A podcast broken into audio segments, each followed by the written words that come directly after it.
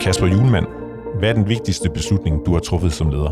På et tidspunkt, hvor jeg siger ja til at tage et job i, i Tyskland. Jeg havner i en, i en situation, hvor jeg skal tænke mig godt om i forhold til, om jeg føler, at jeg er ved at miste mig selv, som gjorde mig opmærksom på meget mere omkring mig selv, hvem jeg var som leder, øh, hvem jeg var som menneske.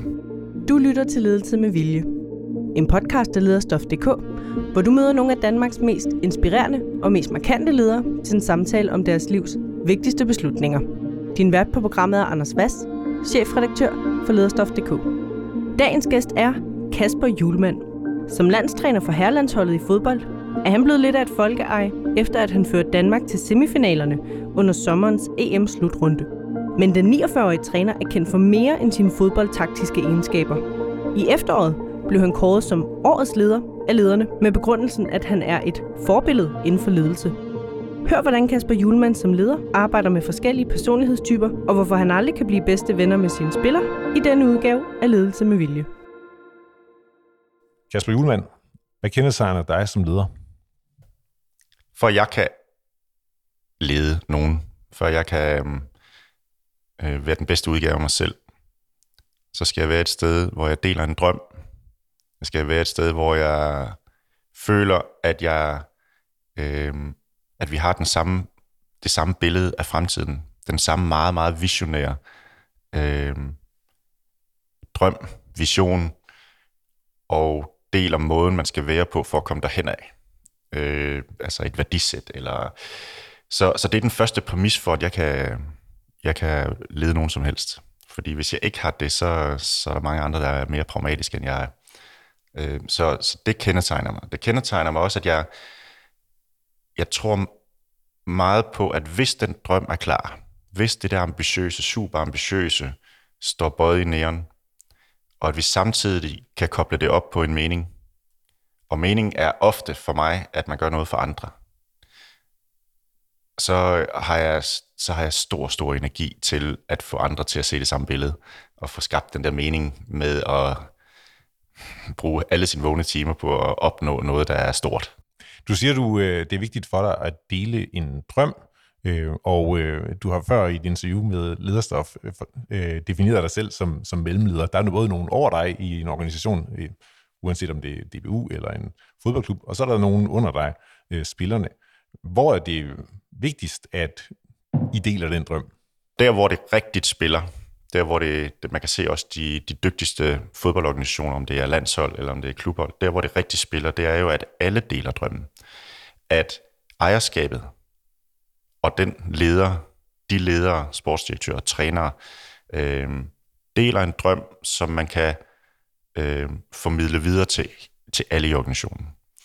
Øh, og det er der, hvor jeg synes, det spiller bedst. Det er, at jeg deler en drøm med ejerskabet, med dem, der er over mig, fordi så kan jeg få folk med mig under.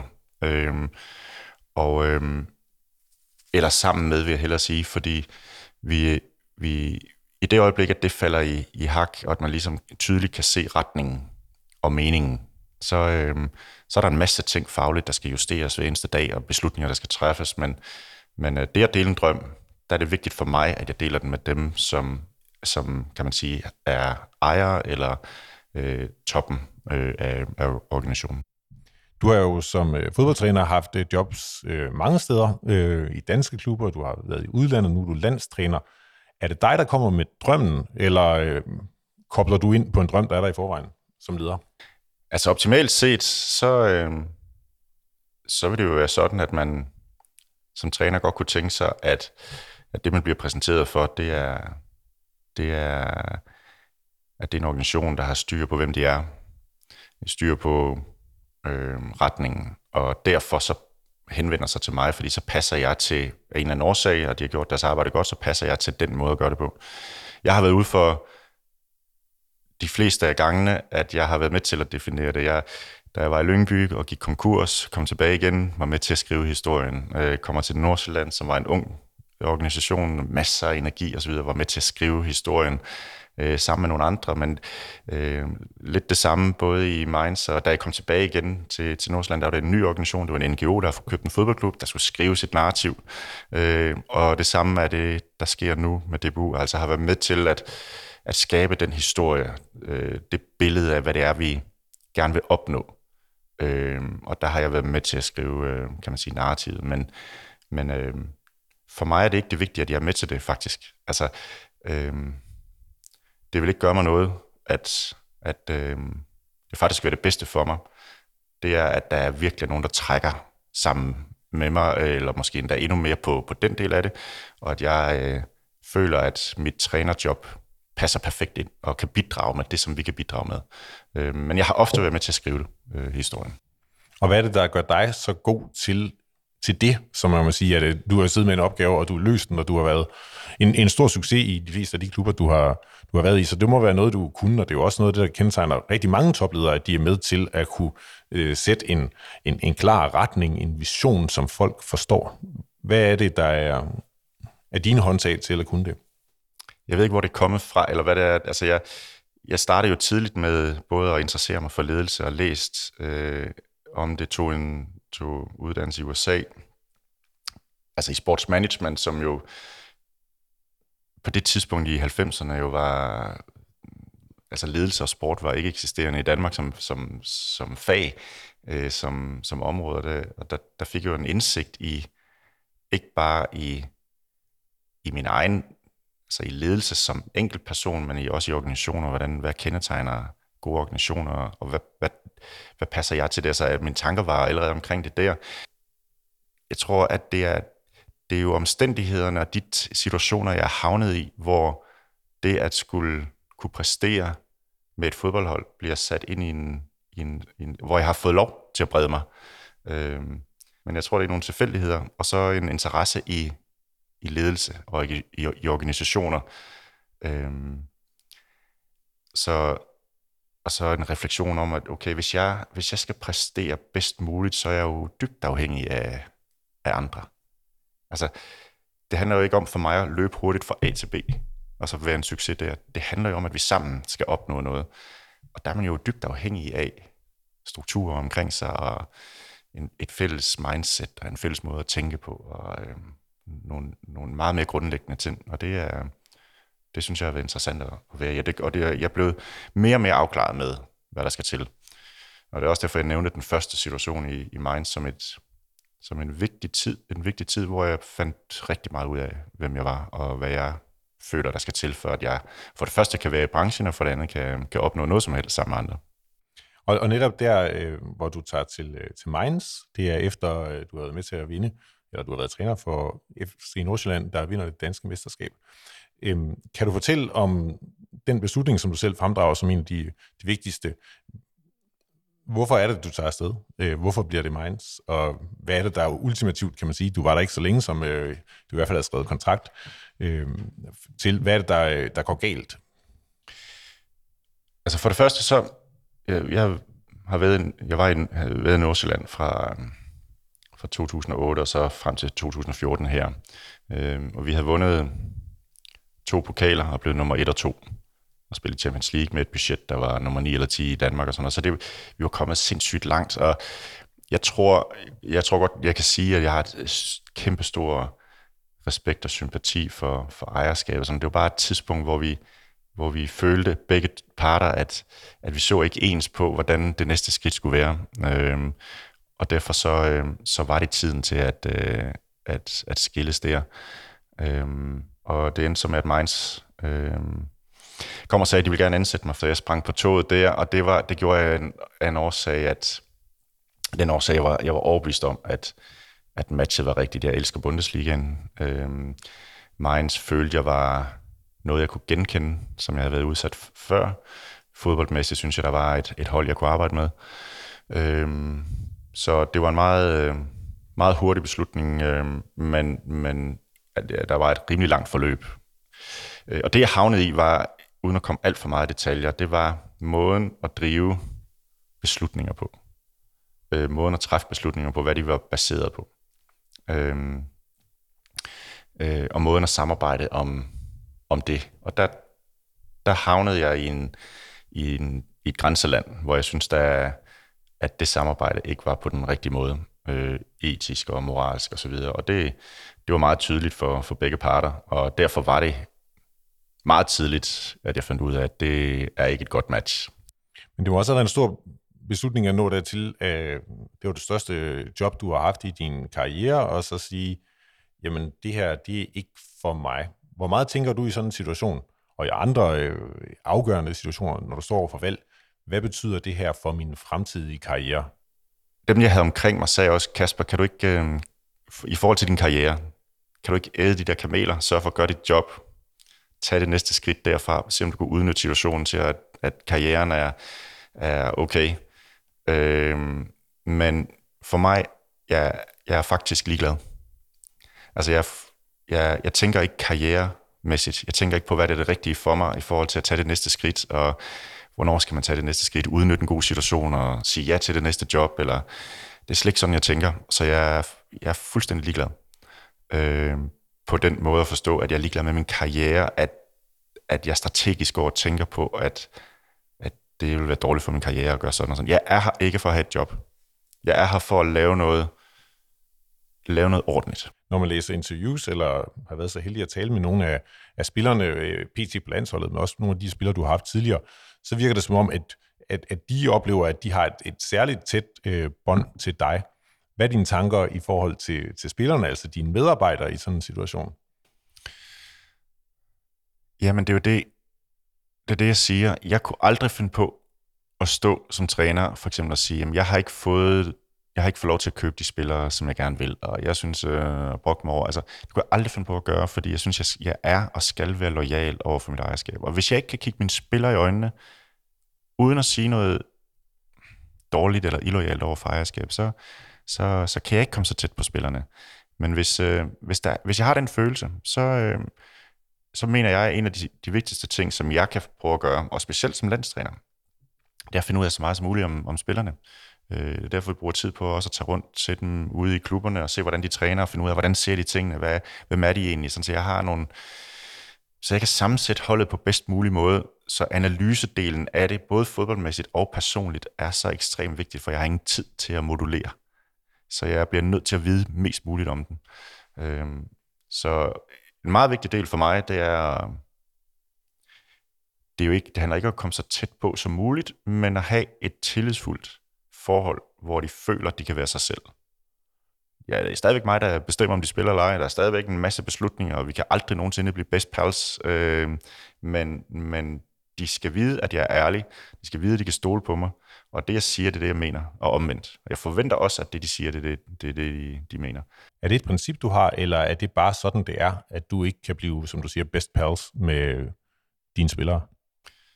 Ja, det, det, ja for mig at se, at det er en illusion, at der kan være 100% magtfrit rum. Fordi det er mig, der træffer beslutningerne. Og hvis jeg stiller nogle åbne spørgsmål, og vil gerne have dem til at svare, så vil det ofte være, så vil de ofte sidde og tænke på, hvad, hvad kan han godt lide at, at høre, hvis jeg, så, så er det ofte manipulation, synes jeg. Øh, men, men så, så, så det kan aldrig blive totalt magtfrit i sådan et forhold, men, men det kan blive tillidsfuldt, og det kan blive hudløst ærligt. Øh, og, øh, og det, og så min faglighed, det er det, jeg kan hjælpe dem med. Jeg forsøger at hjælpe mine spillere så godt jeg kan. Jeg forsøger at hjælpe den stab, vi har, til at de kan blive det bedste, de kan blive, og, og byde ind til fælles, til fælles bedste. Dine spillere, eller medarbejdere, som det vil være i den her podcast normalt, er jo meget forskellige mennesker. Du siger, at du møder dem med, med det, du også har kaldt øh, brutal ærlighed. Hvor meget tænker du over, hvad forskellige øh, personlighedstyper, de spillere, du har, hvad de egentlig har brug for, for at øh, blomstre? Ja, det tænker jeg rigtig meget over. Altså, de er meget, meget forskellige. Øhm, nogle er ekstremt detaljeorienterede, og det, jeg kalder sådan nogle regneark, der helst skal have svar på alt, for at det giver mening for dem, og så må jeg, så må jeg komme med det. Nogle er kunstnere, nogle er, skal føle frihed. Og hvis jeg kommer med de samme regneark til dem, så føler de sig fuldstændig bundet og låst. Øh, og der skal man sådan massere nogle ting ind i løbet af træningerne, og så skal man frisætte dem, når de spiller, fordi de er kunstnere. Så der er stor, stor forskel på deres personlighed, og det er jo det, der er så fantastisk, synes jeg. Øhm, men det er jo det er virkelig, det er virkelig op til mig at prøve at finde ud af, hvem er de egentlig.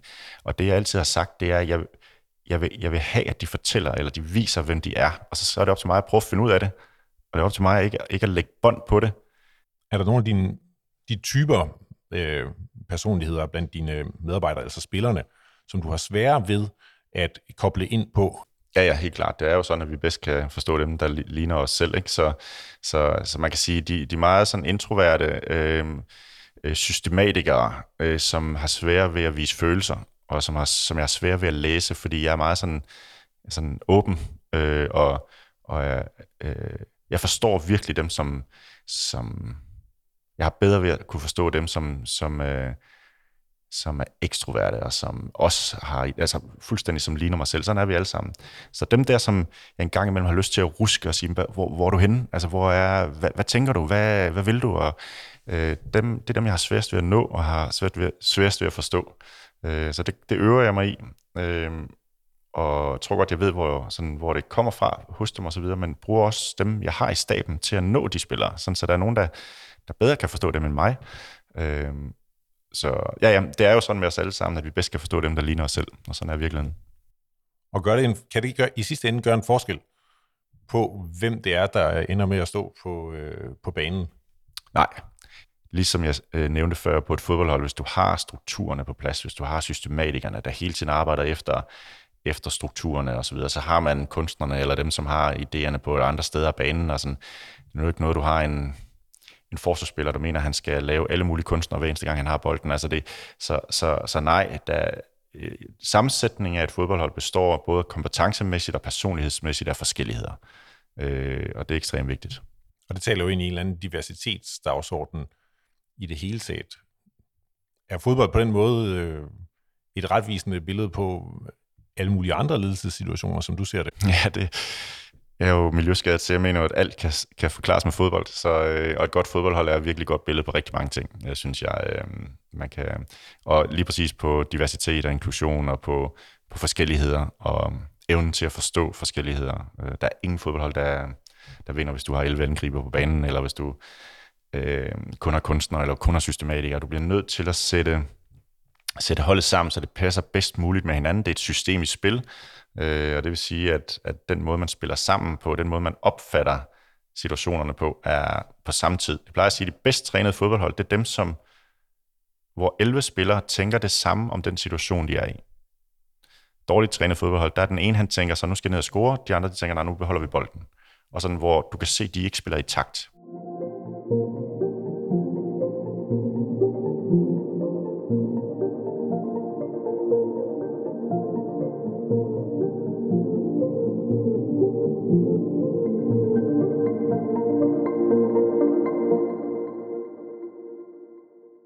Her i Ledelse med Vilje, der beder vi altid vores hovedpersoner om at tage en ting med, som på en eller anden måde øh, siger noget om dem som menneske og som leder. Du har taget øh, noget, der minder om et øh, A3-fotografi øh, med. Øh, kan du fortælle, øh, hvad vi ser på?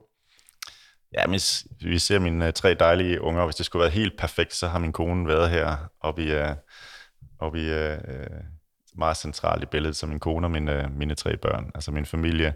Uh, er helt, øh, er helt øh, central for mig, og, den, øh, og, og for mit liv, og for det, det er... Øhm, det er dem, der har betalt prisen for alle mine, alt mit fravær og, og de mange flytninger og øhm, de mange weekender, jeg ikke har været hjemme og så videre, men de, har, de, betyder, de betyder alt for mig. Og i det hele taget, det var en svær opgave for mig at finde en ting, fordi jeg forsøger faktisk at gøre mig fri af ting. Øhm, jeg vil gerne have det sådan, at man kan tage ud af døren, og, så, øhm, og ikke have noget af sådan, jeg knytter mig ikke så meget til, til ting. Hvor meget er du væk? I gennemsnit 42 weekender om året er jeg væk øhm, i min tid som, som klubtræner. øh, væk lørdag og søndag. Øh, der er ikke noget, der hedder vinterferie, påskeferie, sommerferie, efterårsferie overhovedet.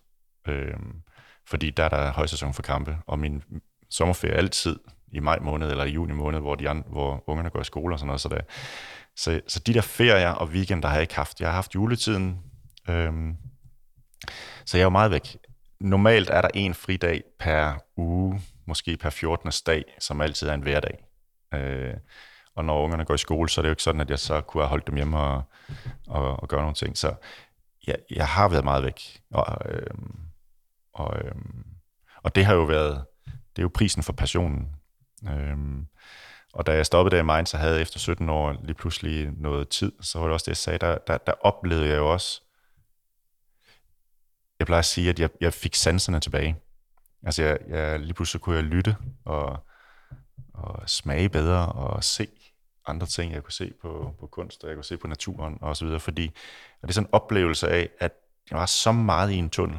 Jeg var så meget i et præstationsspor, at jeg ikke havde sanserne, alle sanserne med mig. Øhm, og det er jeg meget opmærksom på. Øh, men jeg tror også, det er nødvendigt. Og det er det, der er skismet i det her job, det er, at du bliver nødt til at være besat. Hvis du skal lave bedre resultater, end du man kan forvente, så er passionen så stærk, og den der nærmest besatte tilværelse, hvor du 24 timer i døgnet, når du sover, når jeg falder i søvn, så øhm, tænker jeg på fodbold, når jeg står op, så tænker jeg på fodbold. Øh, og det tror jeg er nødvendigt for at lave resultater, der er bedre. Samtidig skal jeg også passe på med ikke at, ikke at glemme at få luft, øh, og finde tidspunkter og huller i min tilværelse, hvor jeg får energi, og hvor jeg, hvor jeg kan smage og se og høre osv. Og men det er, en, det er en meget, meget svær balance for mig, og for mange ved jeg, øh, i den her branche. Ja, for det lyder jo som, øh, altså, som egentlig stresssymptomer, og jeg tænker da, at hvis man er derude, så vil man typisk præstere dårligere, end hvis man ikke drev sig så, sig så langt ud. Ja, jeg, jeg, jeg tror ikke, det er stresssymptomer. Jeg tror, det er... Jeg føler, det er en... Det er, det er ikke nødvendigt at være i stress, øh, men det er nødvendigt at være passioneret og tæt på besat, øh, for at man virkelig kan lave resultater. Og hvor tit overvejer du så, om det er, det er prisen værd, når vi ser på dine børn og tænker på din hustru og så videre? Jamen det, har jeg, det, det kommer til mig ofte. Altså det er også sådan, at, at i det her job, der er minimum, minimum hver andet år, sidder jeg jo og det gør jeg, det gør andre trænere også, og sidder og snakker med sin familie om, hvor skal vi hen nu? I gennemsnit har vi vores job i 13 måneder. Det gennemsnittet i Europa. Så 13, hver 13. måned i gennemsnit kigger man sin familie i øjnene på, hvor skal, hvor skal vi til nu og arbejde. Øh, så, så det, er, det er en præmis. Men jeg er her ikke for at have et job. Jeg kan, hvis jeg føler, at jeg... Vi er jo simpelthen så privilegeret. Jeg er så privilegeret, at jeg kan træffe et valg. Måske halvdelen af verdens befolkning har ikke den mulighed at træffe et valg, at man kan noget andet. Øh, så jeg er dybt privilegeret. Men, men jeg arbejder lidt mere bevidst nu med, øh, at når jeg siger ja til det, så har det den konsekvens. Og det, det har jeg ikke altid gjort. Der har jeg ikke altid jeg har ikke altid været god til at, at tænke over det.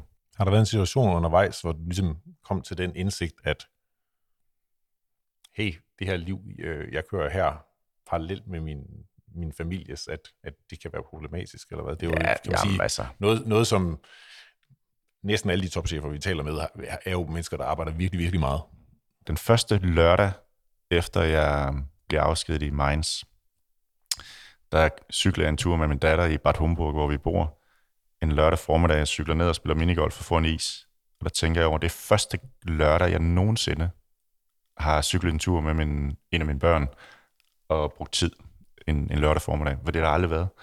Øh, så det var sådan lidt, det var det, jeg siger, der kommer, altså der, der kommer nogle ting, øh, en, nogle tanker om, øh, at det har altså den pris. Øh, og som jeg siger, det er, for, altså det er 100% bevidst nu, men det er også svært. Jeg synes, det er svært. Jeg synes, det er svært med mit sociale liv. Nogle gange så siger jeg, at min passion er en, er en pestilens for mit sociale liv, fordi jeg, jeg, jeg er så passioneret omkring det, at det kan godt koste over, og nogle gange, nogle gange får jeg også selv tunnelsyn.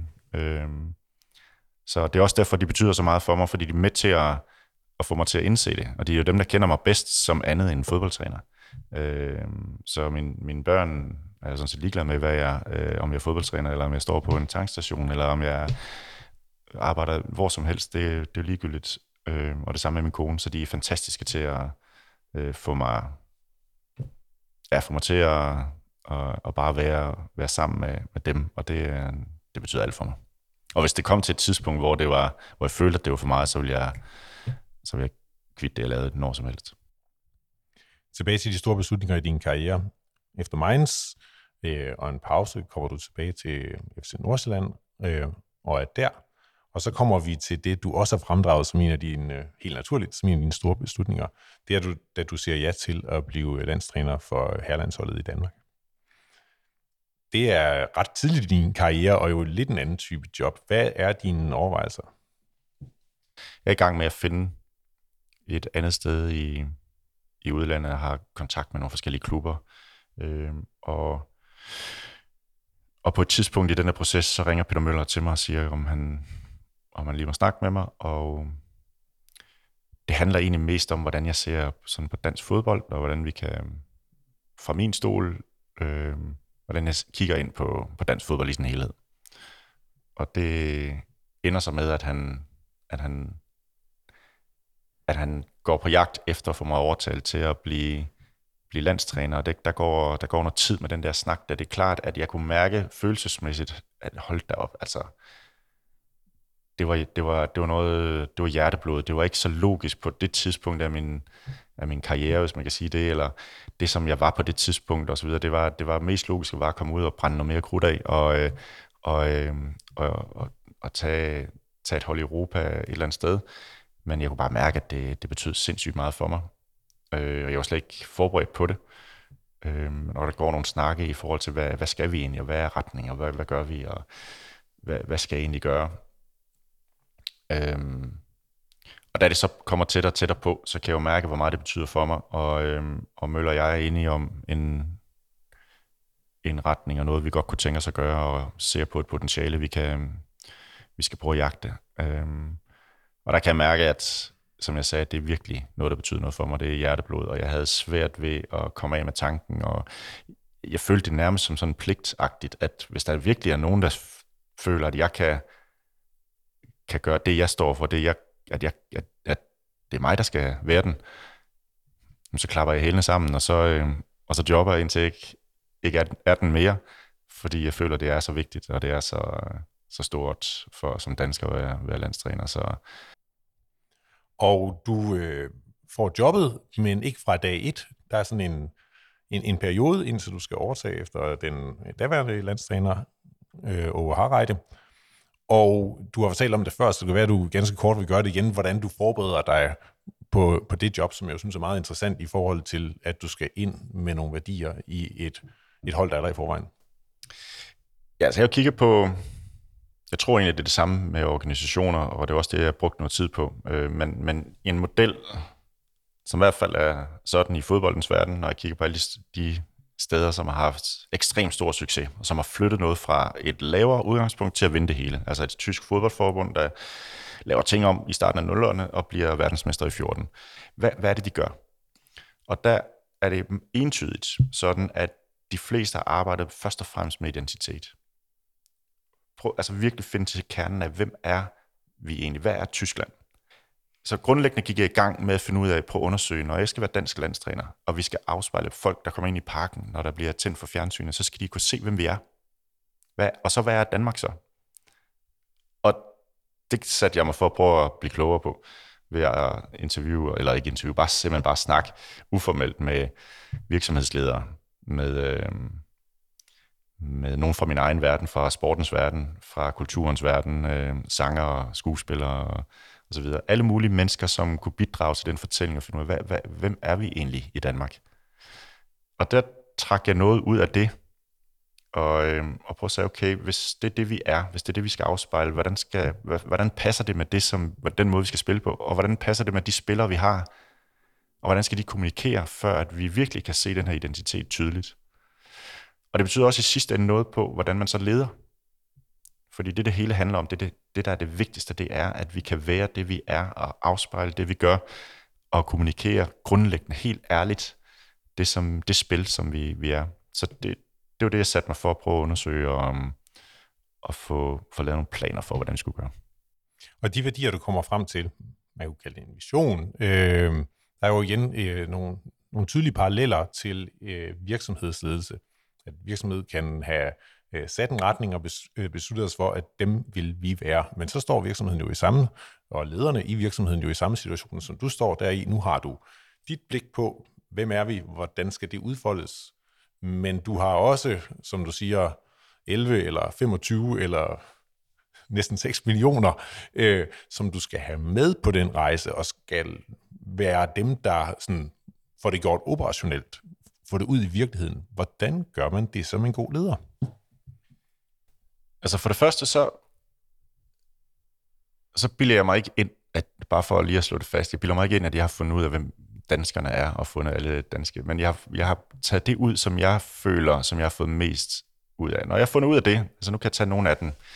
Øh, altså det med tillid, som indiskutabelt er et af de steder i verden, hvor man scorer højst på tillid. Og, og når man laver undersøgelser, jeg støtter allerede på det i USA, da jeg kigger på high performance teams, og læste omkring high performance teams, og læste om, hvad der kendetegner øh, hold, som virkelig præsterer over længe tid. Altså der tillid er et meget vigtigt begreb, og når man kigger på vores samfundsmodel, kigger på, hvordan vi hænger sammen, hvordan, og det gav sig til kende både på, når jeg snakker med, med virksomhedsledere osv., når man, det var et meget vigtigt omdrejningspunkt i mange samtaler, det var tillid.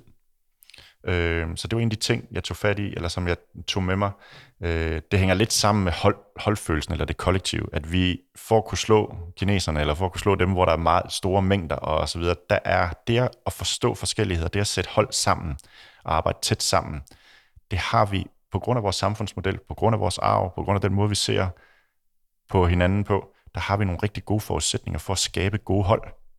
Specialister, der arbejder sammen og kan forstå hinandens øh, forskelligheder, bidrage til holdet. Der har vi nogle gode forudsætninger. Vi skal være dygtige. Læring eller innovation, eller øh, man kan kalde det mange ting, men det, at vi bruger mennesker dygtigt, øh, det er også en vigtig ting. Det tog jeg ud. Når, det så, når, man så, når jeg så arbejdede med spillerne og staben osv., så, så var der så den måde, vi arbejder på. For eksempel kan jeg godt lide rigtig hård disciplin. Jeg bryder mig ikke om nogen, der ikke kommer til tiden. Jeg bryder mig ikke om, at man ikke gør alt, hvad man kan, når man er på banen. Jeg bryder mig. Så der, der er meget disciplin. Men så længe, så snakker jeg med spillerne om, og det vil de faktisk også helst have. Men så længe, at de er ansvarlige, og for, så længe at der er den tillid, at siger, at det her det er det, jeg gerne vil have, så oplever I stadigvæk den store grad af frihed, som I gerne vil have. Så har vi en aftale om, at det er forudsætningerne. Der er, det er tillid jo. Det er en måde at drive det på. Det er, at de overholder de aftaler. Det er en grundlæggende ting. Når vi er på banen, når jeg laver hurtige beslutninger, når jeg i pausen giver en melding, så er der den tillid. Fordi en af ingredienserne af tillid, det er ærlighed, eller åbenhed og respekt. Øhm, og pålidelighed. Så, så den måde, jeg har arbejdet med det på, det har været at, at, at tale med spillerne og staben om, hvad vi gerne vil opnå, og hvorfor vi gerne vil opnå det. Det vi gerne vil, det er vinde, og så vil vi gerne opnå lige præcis den her samhørighed med befolkningen. Og for at komme derhen, der er det de her træk, vi har valgt at sige. Jamen, vi vil være ambitiøse, men vi vil også gerne være generøse. Give noget tilbage. Husk, hvor vi kommer fra. Det er vores hold, det er vores allesammens hold. Det er ikke bare 11 spillere, der mødes og spiller mod Italien. Øh, så, så vi har altså taget nogle træk hen imod det. Øh, truffet nogle beslutninger, det er den måde, vi gør det på. Hen imod det, som vi alle sammen gerne vil, det er at vinde med en følelse af, at det er vores allesammens hold og være generøse og give noget tilbage til der, hvor vi kommer fra. I ledelse med vilje taler vi om 3-4 beslutninger. Den sidste beslutning, øh, du har besluttet, vi skal øh, tale om, er en ikke-beslutning. Ja, men det var den 12. juni sidste år, hvor Christian, øh, Christian Eriksen øh, falder om i parken. Øh, og, øh, og man kan sige, at den ikke-beslutning, som jeg stadigvæk er irriteret over, jeg ikke gjorde, og jeg aner ikke, jeg tror faktisk ikke, det ville kunne lade sig gøre, men jeg vil gerne have, jeg vil gerne kunne spole tiden tilbage øh, til omklædningsrummet øh, en time efter, der sker det med, med Christian, hvor vi sidder inde, og der er ingen, der kan forholde sig til, at vi enten skal spille nu med det samme, eller dagen efter kl. 12. Det er den beslutning, der efterlades ind i omklædningsrummet. Og der, der kunne jeg godt have tænkt mig, at jeg havde gennet alle sammen ud i den bus og kørt hjem til Helsingør, fordi jeg synes, øh, jeg synes stadigvæk, når jeg kigger tilbage, det er jo fuldstændig vanvittigt, at vi skulle ud på den bane igen. Øhm, der, var, der var virkelig mennesker, der var, der var ude i tårne, og jeg synes, det var urimeligt. Og jeg synes jeg stadigvæk, at det var, det var håbløst, at vi skulle ud på den bane. Jeg kunne godt have tænkt mig, at jeg havde gjort det. Det er ikke sikkert, at jeg, eller jeg er ret sikker på, at det ikke vi kunne have lade sig gøre. Øhm, men men øhm, vi skulle bare have været ligeglade med den kamp der, og øh, tage de konsekvenser, der var. Vi fik jo at vide, at det ville betyde, at vi ville blive trukket fra, fra det ene og det andet, og det kunne ikke lade sig gøre andet. Det var kun de der to muligheder, der var. Men øh, det var i hvert fald noget, når jeg kigger tilbage, så, så havde det eneste rigtige, det var at gemme folk ud i den bus, og så køre tilbage til Helsingør, og så se, hvad der skete.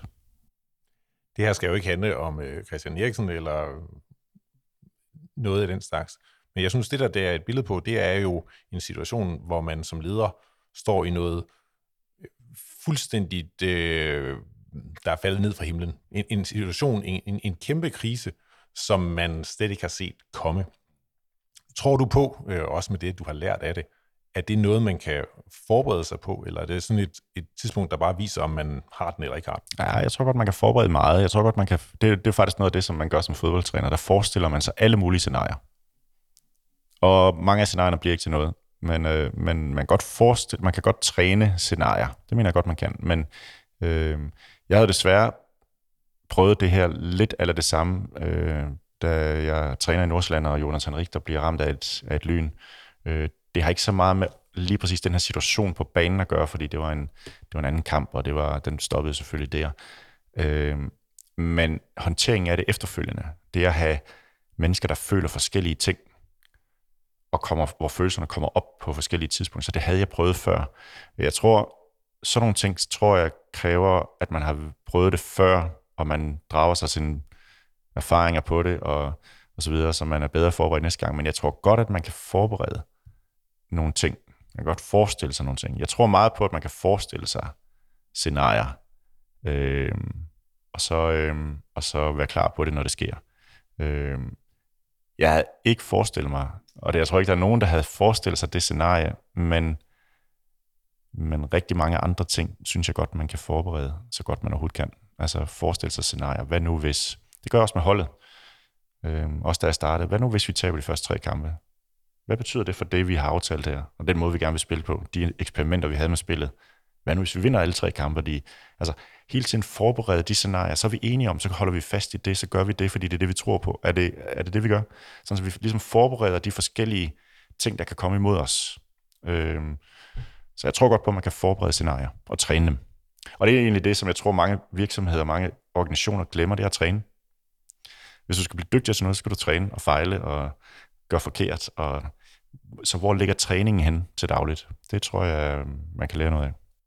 Og som leder, hvor mange, hvor, hvor ligger man så grænsen mellem de øh, forberedelser, de øh, forestillinger, man skal gøre sig om, hvad der kan gå galt inde i hovedet til, og hvor mange skal man have, have spillerne med på? Jeg tænker, der kan også være et overload, hvis du ja, ja. bruger alle dine vågne timer her på at finde tusind veje, det kan gå.